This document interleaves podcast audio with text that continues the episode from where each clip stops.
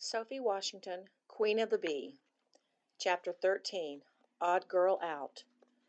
When I walk into the classroom on Monday, I groan.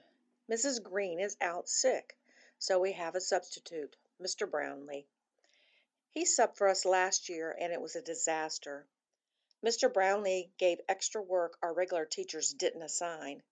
He made each kid stand in front of the class and tell about their favorite book.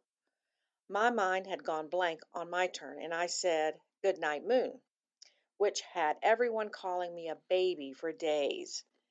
Nathan and his friends nicknamed him Mr. Brown Bear behind his back, because Mr. Brownlee looks like a fuzzy grizzly. He has a thick mustache, hairy arms, and a round pot belly. Good morning, class, Mr. Brownlee greets us with his deep baritone voice. Today we're going to talk about Spirit Week and choices you have for the dress up contest. Before that, let's discuss your favorite literature. We had so much fun with that last time I was here. Not again, Chloe whines from her desk in the back. At least we get to spend time learning about Spirit Week afterwards. I think. Spirit Week is the time that leads up to the Xavier's basketball game against our rival, the Whitlock School. There is a pep rally, a hall decorating contest, and each day we can wear special outfits. Monday is Crazy Hat Day, Tuesday is Pajama Day, Wednesday is Twin Day, Thursday is College Jersey Day, and Friday is Blue and Red Day when we wear our school colors.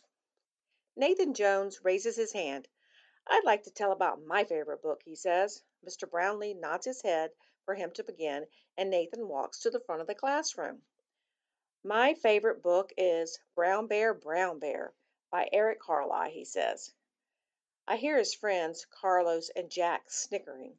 I start coughing to keep myself from cracking up. I love the book so much. I have it memorized. He clears his throat. Brown bear, brown bear, what do you see? I see a green frog looking at me. Brown bear, brown bear, what do you see? I see a black mustache looking at me. Brown bear, brown bear, what do you see? I see a fat round tummy looking at me. The back half of the room howls with laughter. That's enough, Nathan, Mr. Brownlee shouts over the commotion. You kids should be ashamed of yourselves for making fun of the book your classmate chose. Mr. Brownlee had obviously never read Brown Bear, Brown Bear, or he had known Nathan was making fun of him. The book teaches about colors and says nothing about bellies or mustaches. Once we settle down, a few other students talk about books they've read recently. Then the topic turns to Spirit Week. This is your chance to show your Xavier Rocket spirit and dress out of uniform for a change, Mr. Brownlee says. Since Twin Day is a group activity, you may select your twin this morning.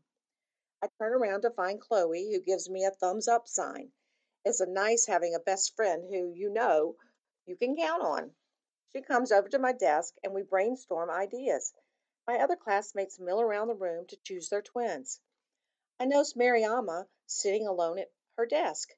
She is new to our school this year. She doesn't have any close friends in the class. Some people think she is weird because she speaks with a funny accent and wears African clothes sometimes, but she seems nice.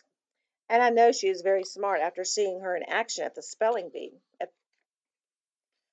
There are 21 kids in our homeroom, 10 boys and 11 girls.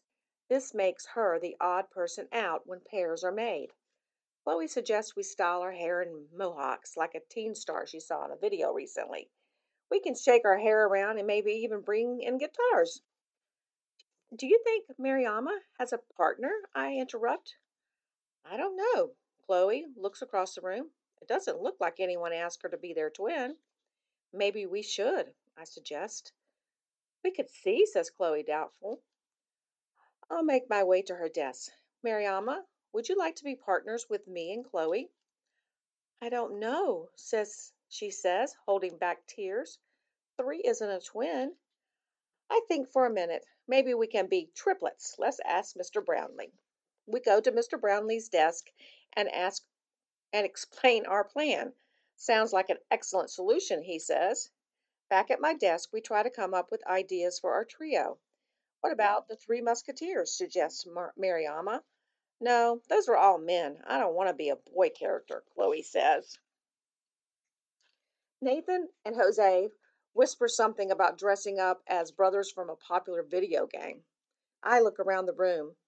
Most of the other classmates also have their plans in place.